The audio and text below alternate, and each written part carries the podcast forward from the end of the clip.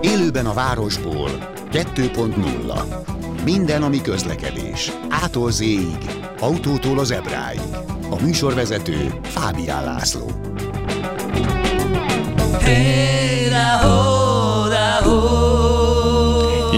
Jó napot kívánok, köszöntöm Önöket sok-sok szeretettel. Most úgy kezdjük a műsort, hogy az önök kérdéseire válaszolunk, amelyek jöttek. Itt van a vonalban Peti Attila, Kressz professzor, a kresszklub.hu és a kressztv.hu gazdája. Szia Attila! Szervusz, Lacikám, és köszöntöm a hallgatókat. Most egy gyors magyarázat, hogy miért beszélgetünk most így telefonon, amikor úgyis itt vagy mindig, mert jövő héten lesz egy vadonatúj adás veled, de az nem élő lesz, és a kedves levélíró, aki írt, azt írta, hogy ügy van, tehát valószínűleg ez azt egy kicsit hmm. sürgős is. Gondoltam azért, hogy előre hoztam ezt a dolgot. Na, Mi a szabályos megállás maci sajt előtt, tehát kérdezze az ügy miatt az egyik kedves hallgatónk. Ez azért fontos, mert hogyha valaki a maci sajt elől egy kicsit a bal nagyívű kanyar levágva fordul be, akkor nekem hol kell állnom, hogy ne ütközzünk? Ú, ez nekem így bonyolult egy kicsit. Tehát, hogy tehát a, a levélíró, aki mondjuk a maci sajt mögül jön ki, akkor neki hol kell megállni ahhoz, hogy a főútról balra nagy évbe bekanyarodó autó ne menjen neki? Vagy hogy elférjen? Értem, értem nagyjából. Tehát a következő helyzet, ugye kereszteződéshez érve, ha elsőbséget kell adni, kétféle táblát láthatunk, vagy a hagyományos maci sajtot, ahogy mondod, az az elsőbségadás kötelező táblát, vagy a stop táblát, ami ugye állj elsőbségadás kötelezőt jelez. Mind a két esetben azonban meg lehet figyelni, hogy felfestenek vonalat a kereszteződés uh-huh. előtt. Stop táblánál egyértelműen kötelező megállás helyét jelző vonalnak hívjuk ezt, ami azt jelenti, hogy a vonal előtt meg kell állni, hiszen ott még biztos, hogy biztonságban beláthatom a keresztező forgalmat, de nagyon sokszor lehet látni, hogy elsőbségadás táblánál is felfestenek uh-huh. egy megállás helyét jelző vonalat, ami tulajdonképpen ugyanezt a célt szolgálja, hogyha valamiért meg kell állni a kereszteződésbe, ott még ez biztonságosan megtehetem, miközben elsőbséget adok, Igen. tehát nem fog rám fordulni a busz, illetve hogyha valaki arra kanyarodik, az is elfér. De ugyanakkor, ami a kérdésben szerepel, hogy az elsőbségadás módja, hogy történik, arra Kressz egyértelműen ad választ, elsőbséget úgy adunk, hogy nem kényszerítjük hirtelen fékezésre a másik járművet. Tehát ha megállok a vonal után, és utána úgymond kicsurgok, akkor nyilván az érkező járműt el kell engednem, de az érkező járműnek is van felelőssége egy balra kanyarodásnál, hogy nagy íbbe kanyarodva próbáljon mellén befordulni. Tehát ha ilyenkor ütközünk, az nem szerencsés, mert valamilyen szinten mind a két járművezető hibás. Köszönöm szépen ez már nem sürgős kérdés, de kicsit ide tartozik. Van még egy perced, Attila? Persze, hogy ne lenne szívesen. André írja, jobbra kisívben kanyarodom egyenrangúban, de szűk utcába. Ha ott jön egy autó, akkor kinek van elsőbsége, mert úgy tudom Kreszproftól, hogy jobbra kisívben, ha jobbra kisívben kanyarodom, akkor mindig nekem van elsőbségem, a többi járműhöz viszonyítva, és az a járművet nagybetűvel írta végig, tehát mutatja azt, hogy ért hozzá, mert hogyha gyalogos megy át keresztbe, akkor neki van elsőbsége. Akkor megint más a helyzet. Igen. Van. Ez egy tanítástechnikai megjegyzés, hogy jobbra kisibbe kanyarodva elsőként mehetünk a kereszteződésbe, ami gyakorlatban a kresszvizsgákon teljesen megfelelő megoldás. De maga a kressz annyit mond, hogy útkereszteződésben elsőbséget kell adni a jobbról érkező járműnek, és nem határozza meg, hogy ebbe az egyenrangúba én merre megyek. Na most ugye egy másik szabály azt mondja, hogy ha bekanyarodok mondjuk jobbra egy útra, akkor a menetirány szerinti jobb oldal oldalra kell érkeznem, azaz a felező vonal, vagy képzetben felező vonaltól jobbra eső részen. Ha ez nem sikerülne, mert szűk az utca, vagy ott állnak autók, akkor igen, igénybe kell vennem azt a részt, ahol már jönnek jobbról, és akkor életbe lép az a szabály, hogy a jobbról érkezőnek elsőbséget kell adni. Tehát jobbra bekanyarodásnál akkor mehetek elsőként, ha biztos vagyok benne, hogy az én oldalamon maradok, hiszen oda meg az onnan érkező jármű mehet át. Értem. Jó? Jó.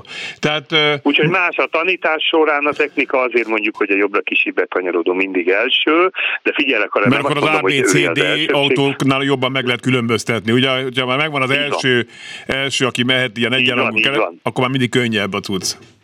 De ha az elsőbséget nézem, akkor így igaz, a jobbról érkezőnek elsőbséget kell adni. Abban az esetben, ha találkoznék vele. Hát nyilván, ha nincs találkozási pont, akkor nincs elsőbség, tehát akkor mehetek nyugodtan jobbra kisítve. Így pontos, jó? Nagyon szuper. Hát most már akkor mindent tudunk.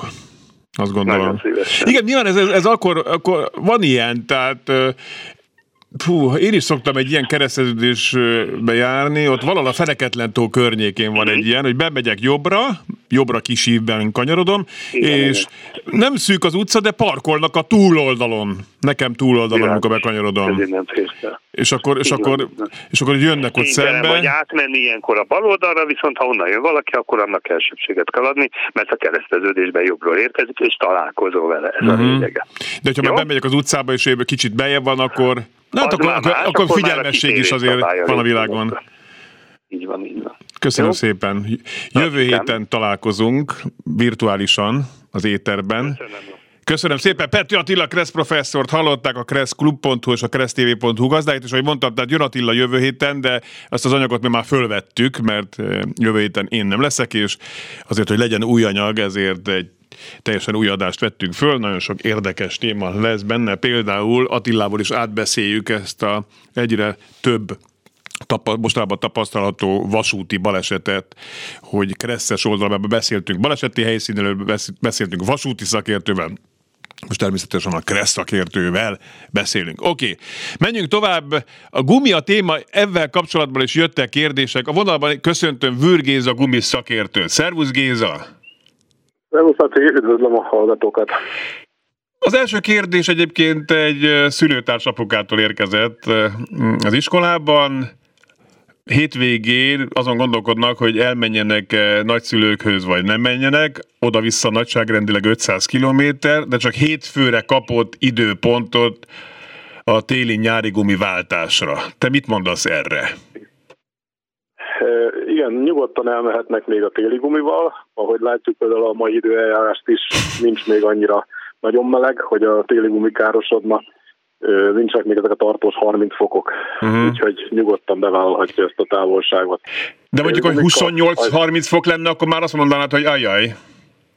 Hát az már határeset, de akkor is tudjuk még, hogy olyan stílusban vezetünk, hogy óvjuk a gumikat. Uh-huh. Mert hogyha valaki is még sportosabban vezet, dinamikusan, akkor kezdenek el úgymond folyni a téli gumik ebben a melegben. Ha óvatosan haladunk fel, akkor nem lesz nagy baja, de bele kell kalkulálni, hogy ebben a hőmérséklet tartományban megnő a fék útja egy téli guminak. Uh-huh hogy elkezd szinte olvadni, és elkenődik ez a lamellás szerkezet.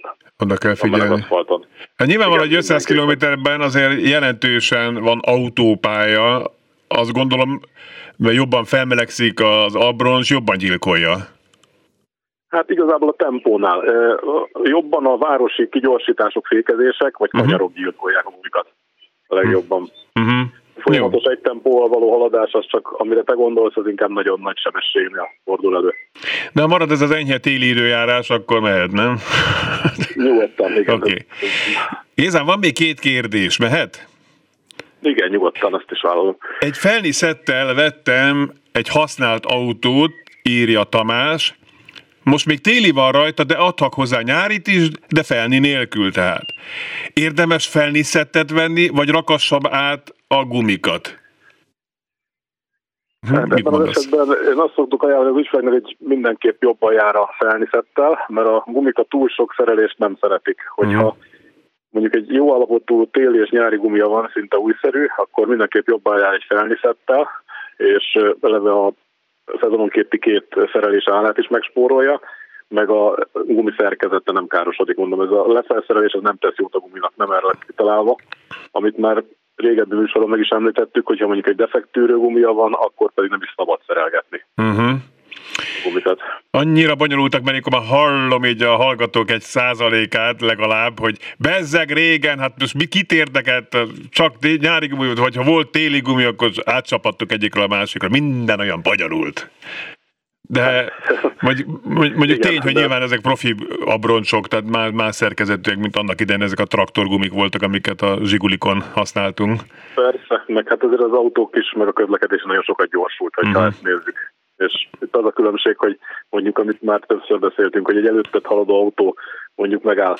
Egy új kocsiknál van ilyen 30 méter körüli féktávot tudnak mondjuk 100 km per óráról, és mondjuk a miénk tud mondjuk 40-et, ott azért okay. autópályán elég nagy különbség. Ez abszolút. Oké, okay. Géza, még egy kérdés. Honnan tudom, hogy meddig feszíthetem a húrt a felni méretben? Most 13-as gumik vannak az autómon, és van különbség méret lehetőségekben, ha acélról alufellire szeretnék váltani? Kérdezi Isti. Fordíts már le nekem ezt a magyarra, mert nem úgy értem. Tehát, hogy, Igen. Tehát oké, okay, tehát az, hogy most 13-as gumi van, hogy mekkora, vehet rá 15-öst, mondjuk ez a kérdés, honnan tudjuk. Ja, értem, hogy ez most acél felnie van, és hogyha, na, mondd a választ, jó? Nem én találom ki tud rajta mindenképpen változtatni. Az a lényeg, hogy mindig tartsuk meg a keréknek a kerületét, a, hogy megmaradjon a gördülési sugar a guminak, hogy ugyanakkora legyen. Ezt úgy tudjuk, hogyha mondjuk mondok egy példát, hogy az ő gumia mondjuk 175 per 70 13-as, akkor ha fellép mondjuk 14-es méretre, akkor abból lesz egy 175 per 65 R14-es. Igen, ez arányszám, ugye? arányszám, így van mm. a mhm. per számot, amit mondok, ez a gumi oldalfalának a magassága fog csökkenni, a felni átmérője pedig nőni. Uh-huh. És ha mondjuk itt tovább akarunk menni, hogy ugyannél a méretnél maradunk, ott a következő az pedig egy 15 szolban, ez a 195 per 50 15, ez is egy ilyen standard méret, kisebb autóknál alkalmazzák, és lehet felszerelni. Ez a váltó mérete annak a 13-szoros keréknek. Ja, értem. Tehát akkor a 13-asból nyugodtan lehet 15-öst csinálni föl lehet rá tenni. A 13 az a szélességét jelenti, tehát a, nyom, a nyomot, amit hagy az autó, nem? A 13 nem, az a uh-huh. felnének, a kerék tárcsának az átmérője, uh-huh. hol van meg. Ja, értem, jó, oké. Okay. Szélesség, a guminak a szélesség az, az első szám, ez a 175, jó. és az pedig milliméter. De hányszor elmondtad már, na mindegy. Jaj, na mindegy, oké. Okay. És akkor van-e különbség, hogyha acél vagy alufelnit vásárol? Tehát, hogy akkor lehet, hogy alufelniből nem lehet ilyen széleset, vagy lehet akár még szélesebbet, vagy nagyobbat? Igen, alufelniből általában nagyobb a méretválaszték, lemezfelniből szűkebb, de mm, ebben a méretben talán még mind a kettő elérhető, mindenképpen inkább az alufelnit javaslom esztétika miatt is, meg a, amiről már szintén beszéltünk, ez a rugózatlan tömegcsökkentése miatt, hogy jobbra tesz az autónak, ha egy könnyű fönfelnit tesz a kocsiára. Oké. Okay. Meg gondolom ez, ez lenne a cél a peresítéssel is, hogy jobban nézzen ki az autó, meg a menet tulajdonságai javuljanak. Uh-huh. Nagyon szépen köszönöm, Géza. Rendben, hát én köszönöm. Vörgéza gumis szakértőt hallották, és köszönjük szépen. Továbbra is várjuk a leveleket, az élőben kukacklubrádió.hu e-mail címre, úgy hogy eloben, ugye, mert nem teszünk ékezetet, de élőben kukacklubrádió.hu, írjanak bátran, és igyekszem megválaszoltatni a szakértőkkel, és minél kevesebbet belezolni. És így lesz ez a továbbiakban is. Ugyanis itt van Krep Zoltán muzeológus, aki tulajdonképpen az általam vezetett műsornak egy oszlopos tagja, nagyon sokat beszélgettük eleinte, de mostanában valahogy így elsodort egymás mellől az élet, mert sokat dolgozol. Zoli egyébként a Retromobil nevű újság szaklap főszerkesztője, és tehát muzeológus, de autóval foglalkozó muzeológus. Van ilyen szak Magyarországon, hogy jó napot kívánok, szeretnék autós muzeológus, vagy közlekedési muzeológus lenni? Szia Laci, köszöntöm én is a hallgatókat. hát kifejezetten ilyen, hogy autós muzeológus nincsen, legalábbis én nem tudok róla. És közlekedési? Külföldön lehet ö, ilyen autótörténész képzéseken részt venni. Nekem van is egy nagyon jó barátom, aki PhD fokozatot szerzett ebből. Ha az én példámat vesszük, nekem van egy alapvetően egy közlekedésgépész végzettségem, és ehhez végeztem történelem levéltár szakon, tehát így kombinálom össze a, a kettőt, de tulajdonképpen aki járművekkel szeretne foglalkozni, inkább egy műszaki végzettség, ami, ami fontos a számára. Mm. Tehát innen lehet aztán elindulni. De te dolgoztál a közlekedési múzeumban? Én tíz évig dolgoztam a közlekedési múzeumban is, igen, úgyhogy nagy örömömre 2025-26 körül szerintem újra lesz közlekedési múzeum, de hát a vér nem válik vízé, ugyan eltávolodtam most egy kicsit az intézménytől, de külsős munkatársként részt veszek bizonyos projektekben. De most, most mit lehet ott dolgozni, már bocsánat? A múzeum az él és dolgozik, csak per pillanat De állandó mit, mit, kiállító mit helyen nincs. Én gyűjteményfeldolgozásba segítettem be. Uh-huh. Tehát többek között mondjuk a Máva gyűjteménynek a, a fotó archiválásában vettem Aha, részt. Értem. De hogy milyen munka folyik ott még egyébként egy, egy látszatra nem működő múzeum van a színfalak Hát mögött. természetesen megvannak a, a muzeológus kollégák, akik a saját területüket ugyanúgy gondozzák, tehát... Restaurálnak is például? Vagy? A muzeológus nem restaurál, mert a restaurálás az egy külön ö, szakirányú végzettséget igényel, ebben is lehet középfokú, sőt most már felsőfokú ö, végzettségeket is szerezni. Ö, autós területen is, mert gondolom, hogy autós műsor lévén ez érdekel elsősorban, vannak a, a ö, műszaki egyetemen olyan ö, szemeszterek, amikre akár egy már meglévő diploma mellé, vagy akár egy nem létező ö, ö, diploma mellé is ö, lehet szerezni olyan fokozatot, amit felsőfokú ö, szakirányú végzettségként ismernek el, és mondjuk, ha valaki egy jó autószerelő, vagy nagyon érdekli ez a téma, akkor be tud kapcsolódni egy ilyen képzésbe, és akkor hivatalosan egy autós szakrestaurátori képzést ö, tud megszerezni. De hogyha valaki villamost szeretne restaurálni, az már más tészta azért, nem? Ö, irigylem a gondjait elsősorban, hogy van erre kapacitása és lehetősége. Egy igen, most Úgyhogy- zárójelben bevigyeztenék valamit.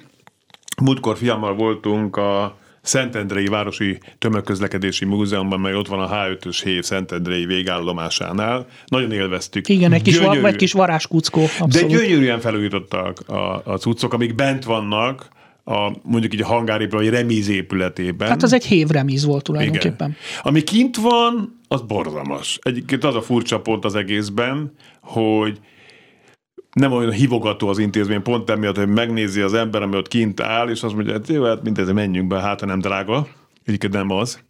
De De a bent lévő járművek bent lévő meg gyönyörű, és, és fölújították a kiállítási rész is, iszonyat jó fotók, tehát 40-es évekből, 50-es évekből például a Nekem az érzékeny téma a 22-es busz, mert én arra felé lakom. De, de, de, de zseniálisan jó képek. A régi Erzsébet híd a háttérben, olyan képek a belvárosról, mm. és akkor ott húzzák a lóvasutat. Meg szóval gyönyörű. Tehát igen, csak az, az a csapda, az ember a gyerekkel megy, ő nem tud annyira szöszmötölni a részleteken, 22-es busztak ő is örült, és az nagyon jó volt, de ő Viszont ott fel lehet szállni a járművekre, lehet Igen, csilingelni, ott meg- ott minden az el. pontosan. Így van. És abszolút él, él az egész, és ott egy, és bácsival úgy beszélgetésbe elegyedtük, és mondta, hogy egyre kevesebb olyan ember van, aki ezzel foglalkozik, hogy fölújítja, és ha fölújítja, akkor gyönyörűen, ami ott, ott láthatunk, fölújítja ezeket a járműveket. Hát itt nem akarok ebben nagyon mélyen belemenni, ugye itt elsősorban két irány van.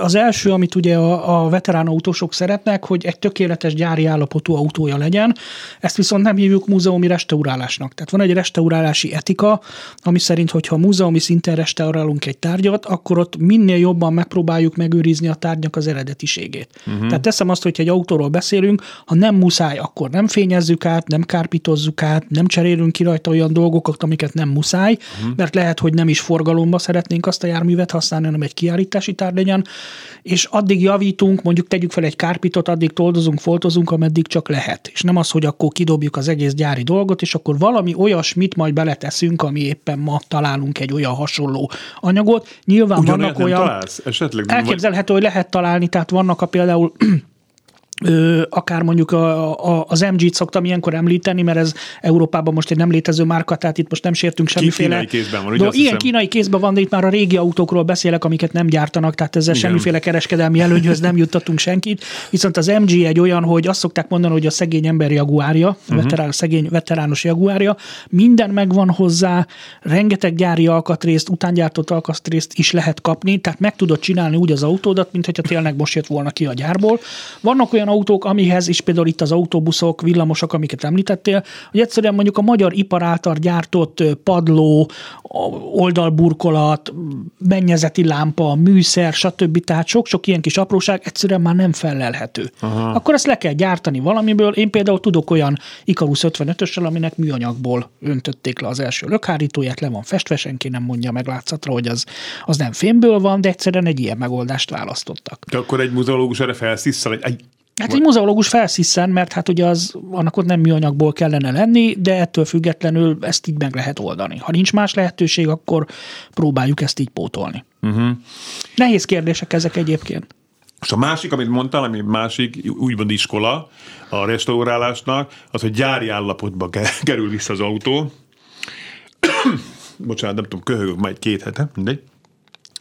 Tehát, hogy ö, akkor meg azt jelenti, hogy megpróbálunk beszerezni abból a cuccból újat adott esetben? Hát vagy adott vagy... esetben arra legjobban hasonlítót. Legyen mm. ez egy kárpít, legyen ez egy, egy fődarab, egy alkatrész, egy bármi olyasmi, ami mondjuk a fődarabnál mondjuk azért necces, hogy majdnem olyan legyen, hiszen ott általában ugye motorról, váltóról, felfüggesztésről beszélünk, úgyhogy ezekben azért olyan nagy rugalmasság nincsen, hogy ezeken változtatni tudunk, de természetesen a felújításoknál próbálnak minél jobban a gyári állapothoz ragaszkodni, és akkor ma már vannak az úgynevezett restomódok, tehát amikor az autó úgy néz ki, minthogyha régi lenne, miközben egy kicsit felújított technikája van, egy autónál teszem azt, egy jobb váltó van benne, erősebb fékek vannak De benne. De is tök új. Ö, akkor azt újonnan teszik bele. Én magam is vezettem egy olyan régi 50-es évekbeli Jaguárt, ami, ami kinézetre és belsőre és mindenre tökéletes volt, viszont sokkal jobb fék, egy teljesen más automataváltó, sokkal jobban működő légkondicionáló volt benne, befecskendezésre volt átalakítva a motorja. Tehát sokkal, hozzáférés, nem? Ö, ez nem volt még akkor, de az is megoldható ma már hmm. úgy, hogy gyakorlatilag észre sem veszed. Restomod? Ennek Restomod, ez a neve, ez egy, ez egy, ez egy új irányzat és, és, és klasszikus autókat lehet így egy picikét úgymond felturbózni. Mondjuk az ilyen embernek, mint amilyen én vagyok, biztos, hogyha gazdag lennénk, meg gondolom az iszonyat pénz egy ilyen autó. Hát önmagában már a donor autó sem olcsó, ugye, amiben el tudsz indulni, és itt azért a jó minőségű munkát azért meg kell fizetni, természetesen. Mm. És olyan is van, hogy a karosszériát is tök újraépítik? Tehát, hogy nullából veszik a fémlemezeket? Hát attól függ, hogy mennyire, mennyire sérült és mennyire korhat, mm. korodát mondjuk az a karosszéria. Előfordulhat, hogy ha mondjuk nincs hozzá alkatrész, akkor mondjuk azt egy lakatosmesternek lemezből kell lehajtogatni. De van ilyen? Jó, sok mindenről beszélünk. Például hozták két felújított Icarus amiről majd, majd beszélgettünk, meg még lesz egy olyan témánk is, üt érdekesség, hogy Magyarország 80 és fél évvel ezelőtt ért át a jobb oldaliról a baloldali közlekedésre, illetve akkor mondom fordítva. Fordítva, bal... igen. Balról jobbra. Kíváncsi volt, hogy figyelsz-e. Meg hogy önök is. Folytassuk nem sokára. Élőben a városból 2.0 Ismét köszöntöm Önöket, élőben a Városból 2.0. Vendégem a stúdióban Krebs Zoltán muzeológus, a Retro Mobil magazin főszerkesztője, az Az Autó című autószakla főszerkesztő helyettese, és a mai téma hát természetesen a járművek felújítása, amiről akkor elmondható, hogy többféle vonulat van. Igen, többféle irányzat. Totál muzeális, amikor az utolsó csavarig minden megmarad hát gyárinak, próbálunk menteni, lehet. amennyire csak lehet pontosan. Akkor ez az üdvös igazából így egy magántúl, a muzeológus szempontjából igen, meg mondjuk a közönségnek is, akinek mondjuk szeretnénk megmutatni egy adott korszakra jellemző, mondjuk akár technológiát, vagy mondjuk egy autónak a, a szerkezetét például, tehát mondjuk régebben ugye vasvázasították a villamosokat, most csak ezt a példát mm. tudom idehozni, akkor azon nem tudod megmutatni, hogy milyen volt az a fából készült szerkezet, mert ugye teljesen átalakították. Egy magán veterán autó tulajdonos természetesen a muzeológus restaurálást nem nagyon szereti, hiszen ő meg büszke szeretne lenni az autóra, használni, csillogjon, villogjon, legyen rajta minden vadonatúj. a múzeum is nem néz ki annyira jól. Hát nekem egy kopottasabb fényezés, akár egy-két laksérüléssel, vagy ne egy Isten, egy kis rozsdafoltal, amit mondjuk lehet orvosolni, értékesebb, mert mondjuk azzal fújták le az autót, még teszem azt mondjuk a 20-as, 30-as, 40-es években a gyárban. Uh-huh. Egy olyan tulajdonos, aki kiállításokra, versenyekre szeretne az autójával elmenni, ezt nem fogja respektálni. Ami egyébként valamilyen szinten érthető is, tehát azért vannak ebben különböző kategóriák, és akkor itt szép békében meg vagyunk egymás hmm. mellett. De fújolnak egymásra azért a... Nem. Tehát, hogy mondjuk egy autó ilyen hát veterán kiállításon megférnek. Olyan ez, mint egy család, hogy veszekedések, viták mindig azért vannak, de alapvetően ez egy békés, békés társaság. Ez két teljesen eltérő irányzat. Tehát valaki kifejezetten olyan autókat gyűjt, amik, amik módosítatlan ö, autók, és, és tényleg azt tükrözi. Én magam is szeretem. Is, ugye? Bizonyos szempontból igen. Én is szeretem a természetes patinát egy autón, szerintem az, az, az emeli az értéket, és az hozzátesz. De ennek so, ö, soha nem szabad a műszaki ö, tulajdonságok rovására menni. Tehát, hogy olyan autón, ami mondjuk a 62 éve felszerelt gumiabroncsok vannak, azzal nem megyünk ki a forgalomba. Uh-huh. Tehát legyen meg az Van a gumia... Hát meg lehet ez, az a, ez a gumiabroncs minden további nélkül. Én magam vezettem egy olyan 1982-es Ford Sierra-t ezelőtt egy olyan 3-4 évvel, amin a tulajdonos büszkén mondta, hogy azzal a gumival megyünk, amit még 82-ben Kölnbe felszereltek rá. Ott Hoppá. a jeges rémület kezdett a hátamon futkosni, és úgy azt mondtam, hogy a visszautat azért már annyira nem igen. vállalnám. Igen, úgy, hogy, busszal, hogyha lehet. Igen. igen. igen. A másik, hogy nyilvánvalóan a, az anyag használati standard akkoriban más volt. Tehát vastagabb lemezek, kicsit túlméretezve az anyagok, főleg a maiakhoz képest. Itt fölmerül bennem a kérdés, és az azért merem feltenni, mert te új autókkal is foglalkozol az, az autó című lap kapcsán, hogy ezekből a mai autókból lesznek veteránok? Fogalmam nincs. De... Meg ráadásul tele vannak pakolva elektronikus Hát eszközökkel. ezeknek nem, nem tudjuk a szavatosságát még úgy, mint ö, ö, hogy mint mondjuk egy CD lemezre, hogy mondjuk meddig fog megmaradni azon a fénykép. A papírfénykép az már bizonyított, tudjuk, hogy akár évszázadokon keresztül is meg tud kicsit maradni. Megfakul, de... Kicsit megfakul, kicsit megsárgul, ha nem öntik le kávéval, levessel és hasonlóval. Általában azért, Igen. és mondjuk nincs kitéve mondjuk erőteljes napsugárzásnak, ezért azért komoly évtizedeket, sőt, tehát itt már száz évben lehet mérni a, a, a fotós történet miatt, hogy, hogy mik maradnak fent. Hogy ezekkel a mai műanyag autókkal mi lesz, én nem tudom. Elég döbbentő, ha csak azt mondom neked, hogy én ugye a 40-es évem közepén, járó, közepén járok, és mondjuk nekem a Ferrari 512 TR volt egy nagy kedvenc autóm a 90-es évek legelején, az most már OT rendszámot kaphat. Uh-huh. Tehát szerintem ez egy döbbenetes dolog, és én erre csak azt tudom mondani, hogy no comment. Igen. Tehát, Ennyi. Az F Astra OT rendszámos. Tehát az első Opel Astra, ami, ami Szent Gotthárdon elkészült, az már hivatalosan OT rendszámos lehet. Hármas Golf OT rendszámos. Igen. Ez komoly. Ezt már biztos mondtam itt a műsorban, hogy nekem az volt az ilyen megdöbbentő, amikor a Form 1-es pilóták kezdtek fiatalabbak lenni nálam. Nekem az volt egy ilyen mm-hmm. trauma. De hát igen, igen, öregszünk. Oké. Okay. Nos, tehát hozták két konkrét járművet, hogy, és hogy ne csak autózunk, mindkettő busz. Mindkettő Ikarus? Mind a kettő Ikarus. Nagyon nagy öröm, hogy erről lehet beszélni most már hivatalosan Ezek is. felújított járművek. Ezek felújított, ez két felújított jármű, és mind a kettő a magyar közlekedés történetnek egy ilyen ikonikus darabja. Tényleg itt csak ugye nincsen sok időnk, hogy ezekről részletesen beszéljünk, de azért a legfontosabb dolgokat azért összefoglalnám.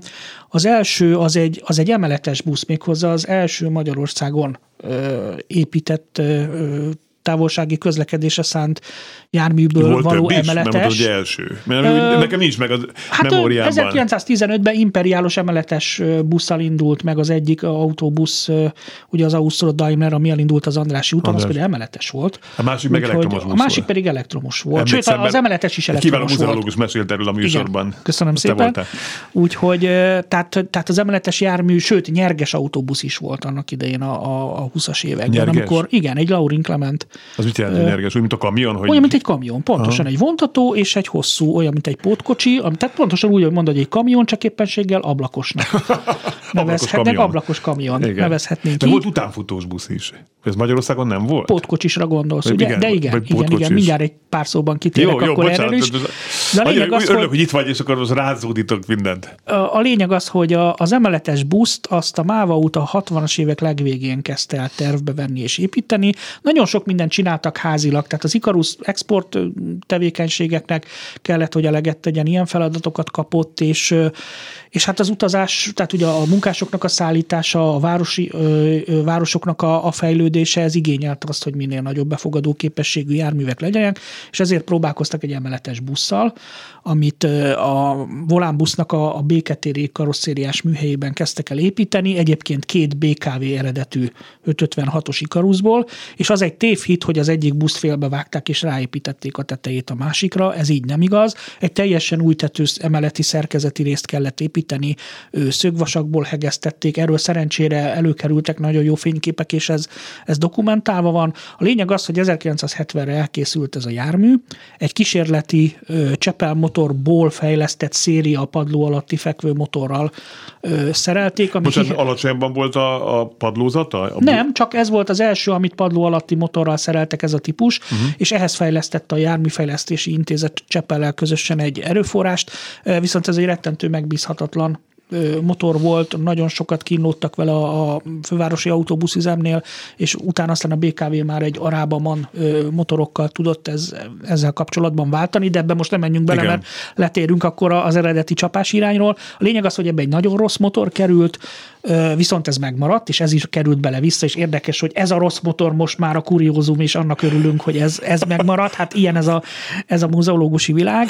A lényeg az, hogy elkészült ez a jármű, viszont 4 méter 25 cm magas lett, tehát Budapesten a felső vezetékek miatt nem igazán tudott közlekedni, ezért viszonylag ideje korán már Pécsre irányították le, és a pécsi helyi forgalomban vett részt, és ott a 70-es évek végéig közlekedett. Nem olyan sok. Tíz Ez nem olyan sok, ez egy kísérleti jármű volt eleve, tapasztalatot szereztek vele, végül is többet nem építettek belőle, úgyhogy ez az egyetlen egy maradt fenn, és aztán került egy telephelyre, onnan lekerült a volánbusznak a, a balatoni üdülőjébe, ott volt ilyen büfékocsi, meg, meg, meg ilyen hasonló feladatai voltak, aztán onnan elkallódott, aztán kikötött a Ceglédi autóbuszbontóba, ahonnan egy járműgyűjtő megmentette, és aztán hosszú-hosszú évek Akkor nem sokan múlt az élete. nagyon nem sokan múlt az élete. Én néhány évvel ezelőtt jártam rajta egy telephelyen, és hát gyakorlatilag attól féltem, hogy összedől alatt, amikor az emeleten mászkáltam. Volt rá projekt, hogy Pécset felújítják, aztán ebből nem lett semmi, és végül most a Volánbusz, hogy így megtörtént ez az egyesülés, ugye a Volán társaságokat most már ugye összevonták, és a Volánbusznál a is, is. Mával is, igen, és szerencsére az értékmegőrzés az nagyon nagyon jó irányba Nagyon. fordult ezeknél a cégeknél, és igen, a Máva út emeletes autóbusz megmenekült, felújították, készen van, És mi lesz vele? Ö, most hétvégén ö, 60-ban lesz egy bemutatója. Nyilvános? És, nyilvános, egy nyílt napot szerveznek. Én egy sajtórendezvényre megyek előtte még aznap, de utána 10 óra 30-tól a busz megtekinthető lesz a közönség számára, és én úgy tudom, hogy ez egy regisztrált program, tehát a, az interneten ennek utána lehet nézni, de tudomásom szerint június első hétvégé, vagy második hétvégéje lesz Hévízen is egy veteránautós rendezvény, és elképzelhető, hogy ott is meg fog jelenni ez a jármű, és hát nosztalgia menetekre biztos, hogy be fogják már állítani. Tehát akkor ez működőképes. Ez egy működőképesre megcsinált, ez valószínűleg lábon fog oda Mondjuk egy menni. né- négy és fél méter magas tucat azért így cipelni, még egy tréleren az elég érdekes Igen, lenne. hát ezt legfeljebb bontatni lehetne, de szerintem ez lábon fog közlekedni. Tehát én láttam ezt a buszt már mozgásban, Hmm. Ez a saját lábán motorral? ment. Ö, igen, de azért, hogyha ezt karban tartják és figyelnek rá, akkor azért ö, szerintem ezeket a nosztalgia meneteket fogja tudni teljesíteni. A fényező kamrába önerőből állt be a busz. Tehát, Na, hogy ez jó. működik és, és megy.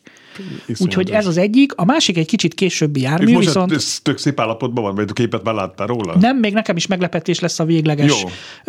Én abban az állapotában láttam, amikor még a csupasz lemezek voltak meg, hogy végül is a dekorációs reklámfestését hogy kapta vissza, melyik szín, a szürke vagy a zöldes árnyalatot választották, ez még nekem is Jó. meglepetés, úgyhogy erről, erről én se tudok mit mondani. A másik jármű, amiről, amiről említést kell tenni, akik néznek mondjuk az egyik kereskedelmi csatornának van egy ilyen bulvár magazinja, ott már bemutatták. Ez az Icarusnak a 293-as típusa, uh-huh. ami lehet, hogy számról nem mond a Nekem legtöbb nem. embernek semmit. Ezt úgy kell elképzelni, mint a 280-as csuklós, hát azt Igen. mindenki ismeri, amiben még egy csukló szerkezetet betoldottak, tehát ez egy dupla csuklós autóbusz. De erről viszont régen tényleg azt hallottam, hogy ezt tényleg lefűrészeltek, és rátettek még egy, tehát lefűrészeltek a végét, és rátettek még egy toldalékot. Hát inkább én azt mondom, hogy megnyitották a buszt és betettek, tehát itt nem fűrészeltek semmit. Viszont az Ikarusban ezt nagyon ügyesen megoldották, és ugye az volt ennek a az alapvető motivációja, amit az elején is említettem, hogy ugye az utazóközönség kiszolgálása, tehát a szolgáltatásnak a javítása, hogy csökkenjen a zsúfoltság, az újabb és újabb járműveket szült mindig. Ugye próbálkoztak ezzel a pótkocsis üzemmel az 50-es években, ez egész pontosan 1955-től a 12-es vonalán indítottak Ez a pótkocsis kör, üzemet. körforgalom volt. Igen, de aztán az nem vált be, pedig még régi autóbuszokból is csináltak utánfutókat, régi Ikarus 30-asokból, hogy mögé akasztották az Ikarus 60-asoknak. Nem működött a dolog, aztán a fővárosi autóbuszüzem kitalálta a csuklósítást, és azt az Ikarus előtt önmagába ilyen házi megoldásokkal el is kezdte csinálni. Ebből lettek csuklós buszok, csuklós trollibuszok, és a távolsági közlekedésben is csuklós járművek, és ide készült a dupla csuklós autóbusz is, hogy mondjuk kifutó vonalakon, ugye ez gyakorlatilag 200 ember simán el tud szállítani ez a jármű. A kifutó vonalat mit érsz? Hát az az, hogy városból kifele, tehát hogy nem mondjuk a, a belvárosban kanyarog egy ekkora nagy kígyóval tulajdonképpen, Értem, nem. ö, hanem, hanem mondjuk olyan egyszer, Pécerre elmegy. Egy... igen, igen, vagy mondjuk egy repülőtéri járatot Ja, ja. mondjuk el tudunk vele képzelni végig a gyorsforgalmi úton, tehát ahol nem kell mondjuk nagyon... Még azt a- megelőzni. Mindegy. Egyrészt, hogy megelőzni, meg a, a vezetőnek is azért könnyebb. Hmm. Mert aki mondjuk ezt a mostani buszt vezetik, mondják, hogy előre menetben nincs vele gond, a tolatás azért már egy kicsit cviklisebb. Igen. Ö, az rendes csuklóssal se lehet egyszerű. Igen, nem. de az, az nyomkövető, tehát az mondjuk az, az szépen ugyanúgy leköveti a, a vontató járműnek a, a, a haladási nyomát. Itt azért egy kicsikét másabb a dolog, de sikerült megcsinálni, és, és ez tulajdonképpen egy replika. Ugyanis az eredeti busz az megvan, és Teheránban. Tehát 88-ban az Icarus ezt megcsinálta, kipróbálták, nem vált be, de nem akarták elbontani a buszt, hanem jött rá egy megrendelés Teheránból, erősebb motort szereltek bele, emiatt megváltozott a B ajtónak, a, tehát a második ajtónak az elrendezése, azt egy kicsit előrébb hozták közelebb az első tengelyhez, egy erősebb motort kapott, átfestették, és 92-ben, hogyha jól tudom, ezt elvitték Teheránba, és Teheránban elég sokáig használták, és a mai napig is megvan, és nem is akarják eladni. Tehát volt kint magyar delegáció, hogy akkor visszavásárolnánk a, a dupla csuklósi karuszunkat, az eredetit, és nem adják egyelőre, úgyhogy ott, ott van ki náluk. Már nem jár menet rendszerinti forgalomba, de annyira szeretik, és jó állapotban van, hogy nem, egyelőre az nem jön vissza Magyarországra. Ezért építettek egy replikát. De, de ezt hogy, hogy építik, bocsánat? Hát ezt két, 280-as Ikaruszból építették, hogyha jól tudom, bár itt azért nem akarok hülyeséget mondani, ennek nem néztem utána pontosan, de meg lehetett. A 200-as Ikarusz az gyakorlatilag egy ilyen a felnőttek legója. Igen. Tehát, hogy, hogy itt tényleg mindent megvan, a 2500 mm-es adott karosszéria szélesség, és azon belül mindenféle variációt hát de lehet nem, nem egy építeni. be. Igen, igen, ez Fintalászlónak egy zseniális találmánya volt, és így tulajdonképpen a szerkezeti elemekkel is lehet játszani, és így sikerült. A maga a csukló szerkezetek mások, mint ami az eredeti 293-ason volt, ez most egy biztonságosabb, modernebb dolog, és a motor sem az eredeti, tehát egy erősebb motort szereltek ebbe a járműbe. Ez viszont nem volt egy ördögtől való, hiszen ezt nosztalgia menetben fogják majd használni. Szeretnék járatni ezt a buszt, hogy a nagy közönség azért élvezhesse, tehát ott lesz ilyen nyílt napokon és egyéb ilyen közlekedés történeti eseményeken, lehet rajta majd gondolom utazni, úgyhogy ehhez egy megbízható, stabilabb motor azért az Most a hármas metropótlására azért bedobhatnánk, nem? Tehát, hogy... Hát, mondjuk, mondjuk elpusztítani annyira nem kellene, vagy nem menne ildomos, de, Igen, de jó, akár, jó. akár egy mondjuk egy, egy egyenes útszakaszon az ülői úton lehet, hogy, hogy éppenséggel talán még hasznos is lehet. Igen. Így igaz. Úgyhogy nagy öröm, hogy ez a két jármű, ez és ezt, ezt kik csinálták meg ezt? Mert mondtad, hogy az előző... Az emeletes az a Volánbusznak igen, mondtad, a projektje, igen? és én úgy tudom, hogy a BKV csinálta a, a, a 293-as Ikaruszt. És az úgy, eredeti hogy... kék szürke festés van rajta? Igen, igen, igen, az eredeti BKV színeket kapta vissza. Ami a Teheránba ment, annak egy kicsit ilyen sárgás, pirosas, tehát ott egy kicsit egy, egy vidámabb színkombináció jött, de a Magyarország, tehát a most ez az épített replika, ez a Magyarországon, vagy pontosabban Budapesten ismert, és mondjuk Miskolcon, mert ott a miskolci buszoknak is sokáig olyan színe volt, mint a fővárosiaknak. Csak zárójelben, amikor a Vitézi Dávid vezette Budapesti Közlekedési Központ idejében megváltoztatták a fővárosi autóbuszok színét, akkor te szomorú voltál, mint muzeológus, vagy? Mert nekem egyébként megmondom őszintén, hogy városképileg jobban tetszik ez a kék. Tehát, hogy összességében ilyen, ilyen élénkebb a, a városkép ezekkel a kékekkel. Ez, ez egy tradíció volt, ami a 30-as évekből maradt ránk. Ugye a 30-as években ö, választották a buszoknak azt a festését, hogy maga a karosszéria kék, ö, az ablakvonaltól fölfele ezüst színű, hmm. és maga a motor sátor, mert akkor még ezeket a trambuszokat, tehát ezeket a, a karosszériába épített motorokat még nem ö, alkalmazták, azok a 30-as évek végén jelentek meg, és ö, fekete motor sátor volt külön elől a, a, a buszokon, ezért is hívták őket, például a Mercedes Mávagnak volt egy ilyen beceneve, hogy koporsó mert hogy az eleje ugye tiszta fekete volt, uh-huh. és az a hosszú motorsátorral volt egy kis igen, hasonlóság, és, és utána nagyon sokáig tartották is ezt a kék-ezüst kombinációt, jöttek mindenféle variációk, hogy csíkokkal az oldalán, igen. meg az ajtók, hogy voltak festve ilyesmi, és amikor megjelentek a 70-es években az új 200-as ikaruszok, akkor lett az ezüst szürkére lecserélve. Uh-huh. Tehát a 200-asok már szürke, mint ezüst tetővel már nem jöttek, hanem ott a szürkét csinálták, és akkor hát tulajdonképpen ebből váltottunk erre a strandkorlátkék, vagy én nem is tudom milyen színre. Én nekem hiányzik a régi, megmondom őszintén, de hát igen. Ez teljesen magánvélemény. Ha a közlekedés működik és megy, akkor igazából most a szín az részletkérdés. Mondjuk lehet, hogy nem ért mindenkivel egyet, alapvetően szerintem működik. De Arra nem... kell majd vigyázni, hogyha egy ilyen járművet felújítunk, vagy, vagy múzeumba teszünk, akkor a használati állapotának megfelelő külsőt kapja meg. Uh-huh. Oké, okay. és még egy téma, Megmondom őszintén, egy kedves hallgató koppintott az orromra, hogy nem beszéltük még arról, hogy most volt a 80 éves évfordulója a menetirányváltásnak Magyarországon. Egyáltalán Mármint, hogy baloldali közlekedésből jobboldali közlekedés lehet. El tudom képzelni, hogy ennek az az oka, hogy már körülöttünk mindenki jobboldalt közlekedett, hogy akkor az úgy nem lett volna annyira vicces, hogyha átmenjük Ausztriába, akkor ott mondjuk át kell menni másik Hát erre mondják, hogy helyes a bőgés oroszlán. Igen. Úgyhogy... De hogy, hogy egyáltalán hogy alakult ki, hogy nálunk eredetileg baloldali volt a közlekedés. Hát itt az órámra nézek, hogy mennyi időnk van még, hogy milyen mélységbe mehetünk ebbe, ebbe bele. perc. Jó, akkor megpróbálom így, így röviden. De ez tulajdonképpen egy mese. Ha most itt megkérnénk hangmérnök kollégánkat, akkor a magyar népmesék...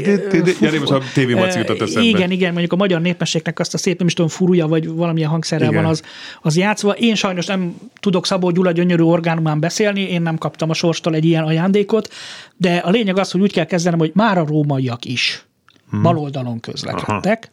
Az első hivatalos feljegyzés az a 12. századból való, hogy a közlekedés az, az hát ugye akkor még állati erővel vont járművekről van szó, és ugye lóháton és, és minden hasonló egyéb ilyen dolog, de ez a 19. századra tehető, és azért alakult ez ki, mert hogy azt mutatják a feljegyzések, hogy az emberek többsége jobbkezes volt, most a kardot, ami azért hozzátartozott annak idején ugye a, az embereknek a, a mindennapi életéhez, azt ugye a, a jobbkezesek a bal oldalon hordták, hogy ki tudják rántani, és tudják használni, Ja, hogy arra szükség van. Ha fordítva mennek, és éppen kirántja a kardot, akkor Emiatt le is fejezi a szembejövőt rögtön. Emiatt balról kellett a ló hátra felülni.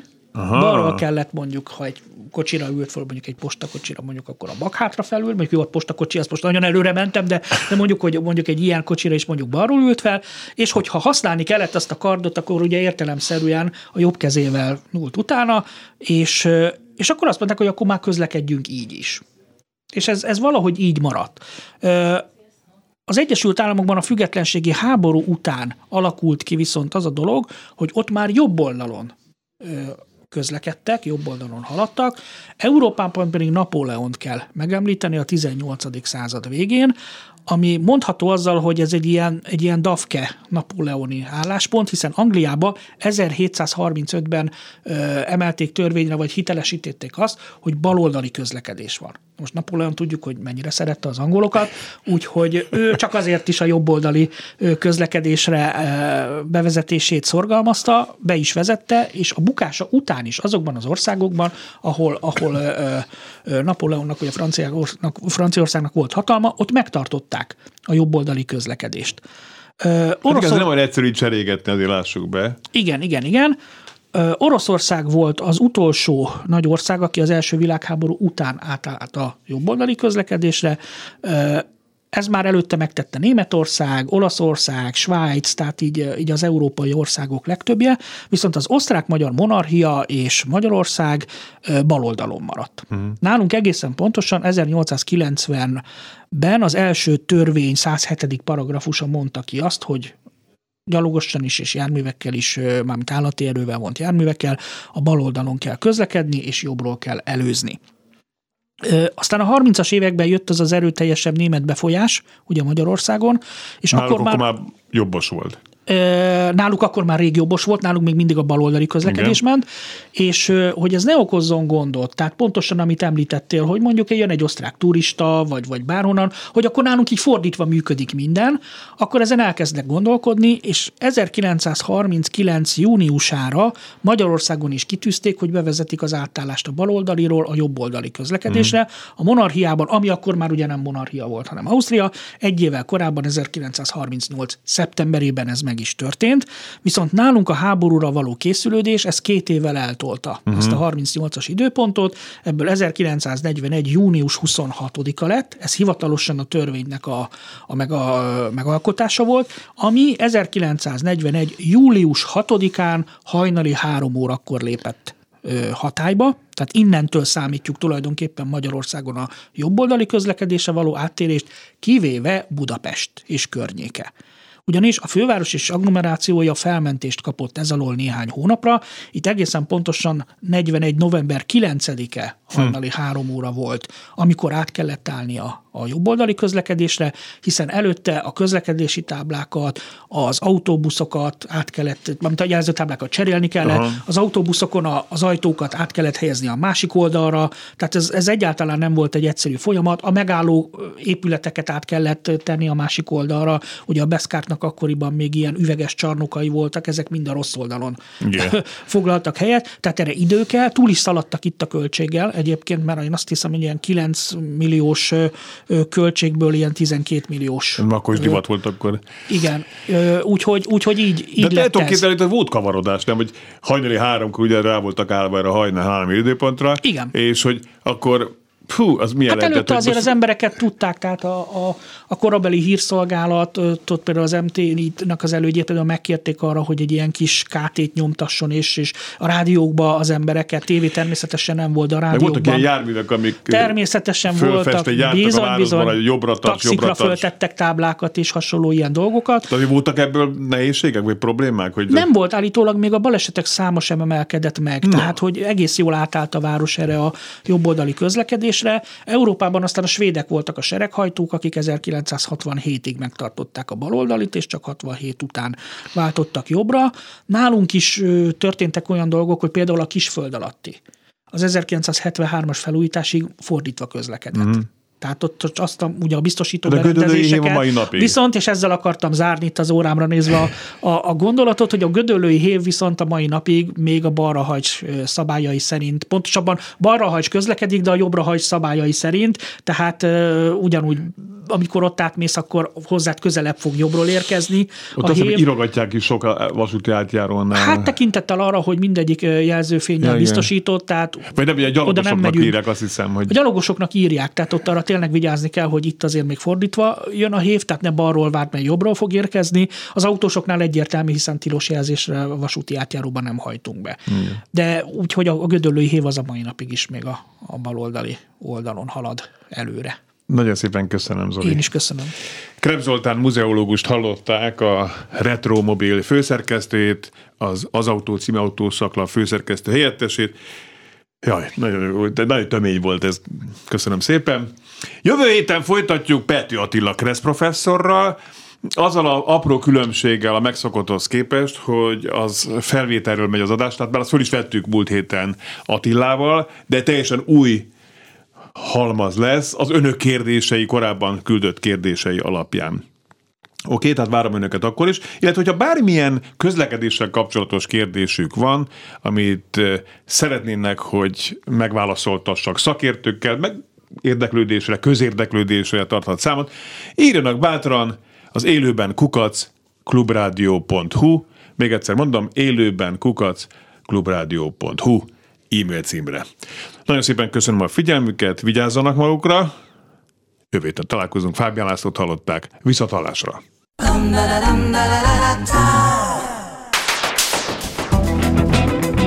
Élőben a városból 2.0 Minden, ami közlekedés. Ától z autótól az ebráig. Hey,